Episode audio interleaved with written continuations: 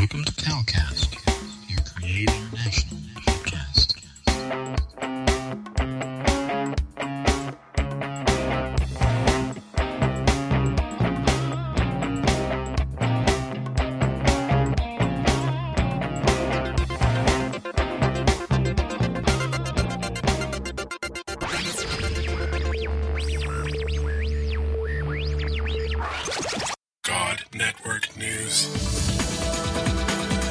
We give you a new perspective. on events happening in our world today.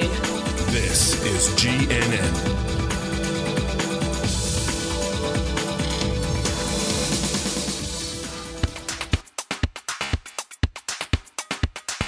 This is God Network News, episode 72.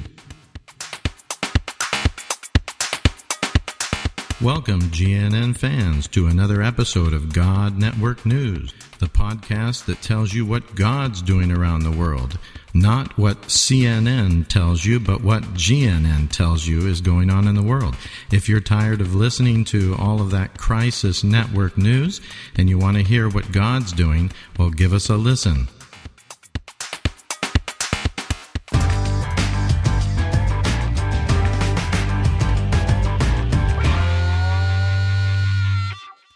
This episode of God Network News, I had the privilege of recording a message by Dr. Ralph Winter just before he passed away and went to be with the Lord, where he was describing his view on how missions today needs to take on more of a Pauline approach to missions with unreached peoples, particularly, which, as he goes on to explain, relates to understanding the, the worldview and culture of the people and doing church planting in a way that we wouldn't maybe do here in the United States or in Europe or other places, but um, where it would make sense and it would be relevant to the people and to their lifestyle and their culture and their identity wherever they find themselves.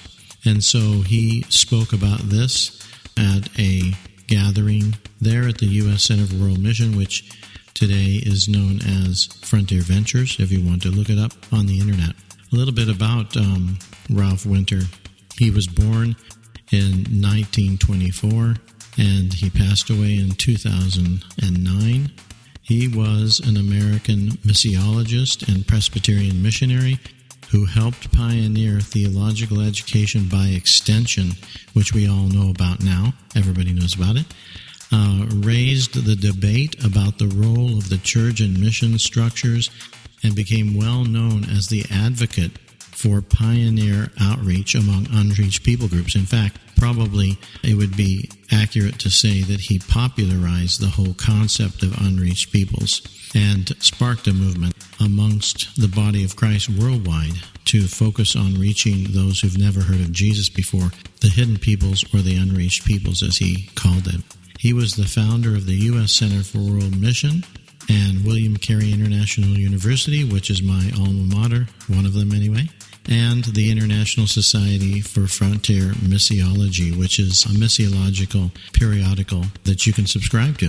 His 1974 presentation at the Congress for World Evangelization in Lausanne, Switzerland, an event organized by American evangelist Billy Graham. Billy was trying to bring together all of the mission agencies and church leaders and denominational leaders to focus on reaching the unreached peoples, the final peoples to, to be reached with the gospel. So this was a watershed moment for global missions, and Ralph Winter was one of the keynote speakers there, and that is where he challenged the whole body of Christ to focus on those who've never heard of Jesus before. He revealed the facts that uh, most of our mission work was going to where the gospel had already been for many generations, and that we needed to do like Paul did where he preached the gospel where Christ was not known in order to see the gospel spread over the whole world to all peoples. It was during this presentation that Ralph shifted global mission strategy from a focus on political boundaries, in other words, uh, United Nations type nations, right, countries, to a focus on distinct people groups.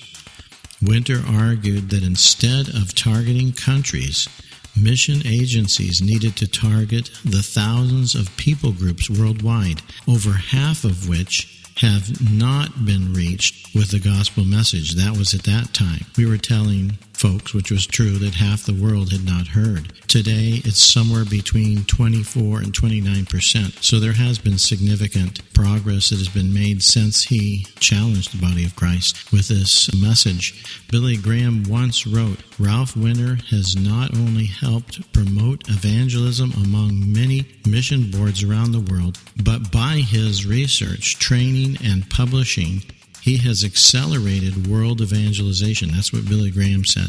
In 2005, Winter was named by Time magazine as one of the 25 most influential evangelicals in America. Dr. Ray Talman, shortly after Winter's death, described him as, quote, perhaps the most influential person in missions of the last 50 years and has influenced missions globally more than anyone I can think of. And I would say that it, it's very true. My wife and I would not be here if it wasn't for Ralph Winter and for his obedience to step out and challenge the body of Christ, to challenge mission agencies who had a completely different focus, who were in a way relaxed in their tradition and he woke them up. He woke up the body of Christ. That there were so many who'd never heard of Jesus even once. That quote came forth from his mission work that why should anyone hear the gospel many, many times when there are so many who've not even heard it once? And that challenge went forth to the body of Christ for many years now, for several decades now, and has seen an acceleration of world evangelization and and really some tremendous breakthroughs, which we've already talked about and we'll talk about more in future God Network News episodes.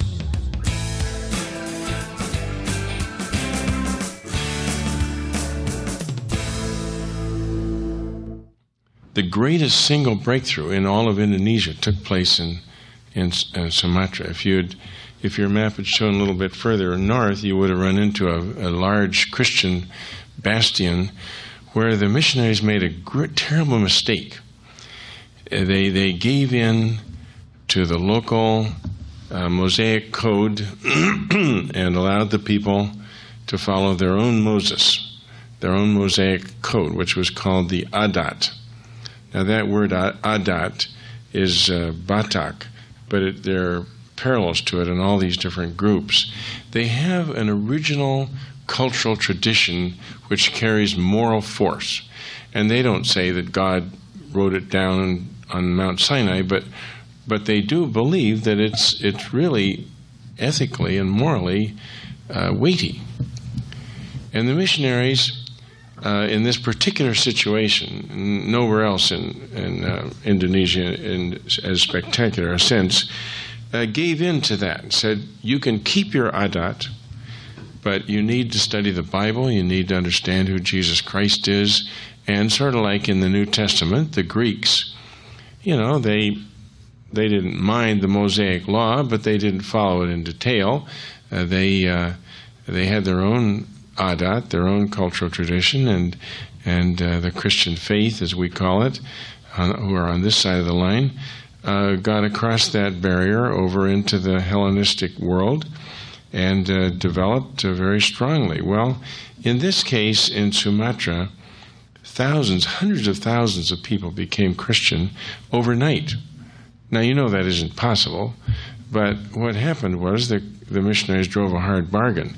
Uh, there was an original falling out. The people said, okay, if we can't become Christian, we'll become Muslim. And that's the point where the missionaries that made the mistake. And I'm just joking. I don't think it was a mistake. It was a brilliant strategy that they were pushed into instead of uh, calling it a mistake. They allowed these people to retain their adat and become Bible studying, uh, Christ following people. And this is probably one of the showcase of all mission history breakthroughs in Sumatra. And, and I would think that um, uh, groups today who are considering pursuing further the work in Sumatra would um, take into account uh, what has already happened.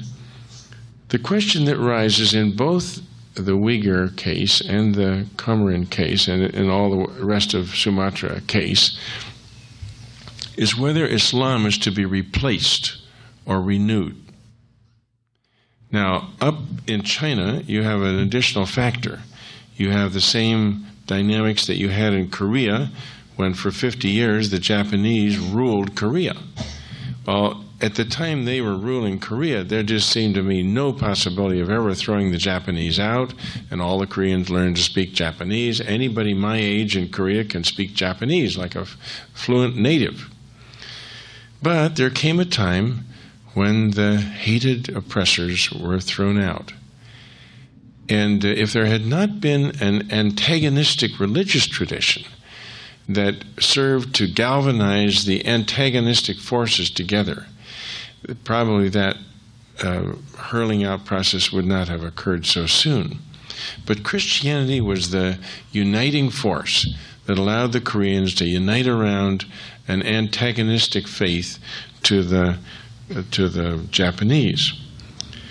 Now, eh, right now in Uyghur land, if the people there or whoever they are that perceive Christianity to be Chinese, it's not going to be acceptable.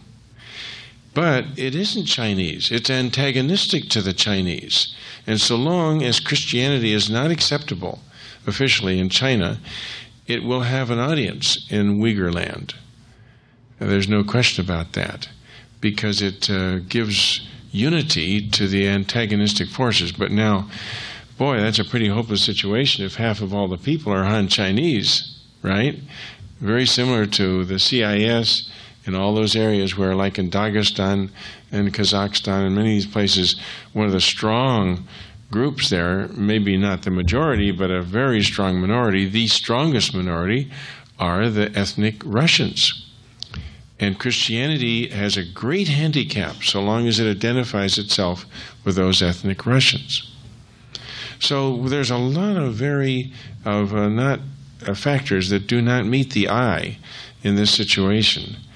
And uh, I, I would like to believe that in both the Hindu tradition and in the Muslim tradition, our center could make a contribution in what I would call the second front. Now, that doesn't mean much to most of you younger people, but the second front was what turned the tide in the Second World War. It wasn't until the the German um, forces had to fight on two fronts, the Eastern and the Western Front, that they were conquered. And in a certain sense, I believe all over the world, the, the frontal attack of Christianity, implanting Christian culture instead of Uyghur culture, uh, Comorin culture, or even Islamic culture, that frontal assault has not succeeded very well. Talk about winning the world by the year 2000. We could go to the world to the year 20,000 at the rate we're going and not have done what we want to see happen in either the Hindu or the Muslim world. I would say that the frontal attack upon the mainstream of India is a virtually, absolutely stalemated attack. I mean, statistically speaking, it is virtually non existent. The Christians in India are an antagonistic breed to the mainstream Hindus of India. And um, we need to take these factors into account. I don't know whether just sending more missionaries over of the kind we've been sending, it's not a bad thing to do. There will always, I was thinking in, in the Uyghur area, there will probably be four or five different kinds of Christianity in the long run. Some will be called Christianity, some will not. Um, but um, if we only know one approach and we can't make a second front, it seems to me we've got a big problem because in the New Testament we see the second front clear as a bell. The Jewish people had for centuries been evangelizing in the Roman Empire. Peter said in Acts that in every city of the Roman Empire, Moses is preached. The Mosaic Adat. And there were thousands, hundreds of thousands of believers who were attracted to that faith. Some scholars say that half of all the Jews in the Roman Empire were proselytes. They were not ethnic Jews. I don't think that's true. I think the, the, the reason they come to that conclusion is they underestimate what biological growth would produce. And, that, and many of these authors who don't know anything about compound interest rates uh, just assume that you couldn't possibly have that many Jews without in, incredible amounts of proselytization.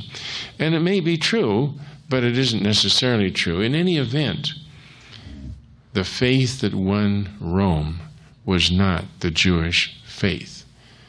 Or I should say, it was the Jewish faith, but it did not come in Jewish clothing.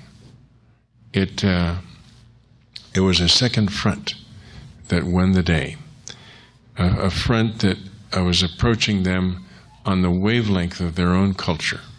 It was biculturals, not uh, what do you call it, uh, expatriates, or let's say cross cultural missionaries, but bicultural missionaries who did the job.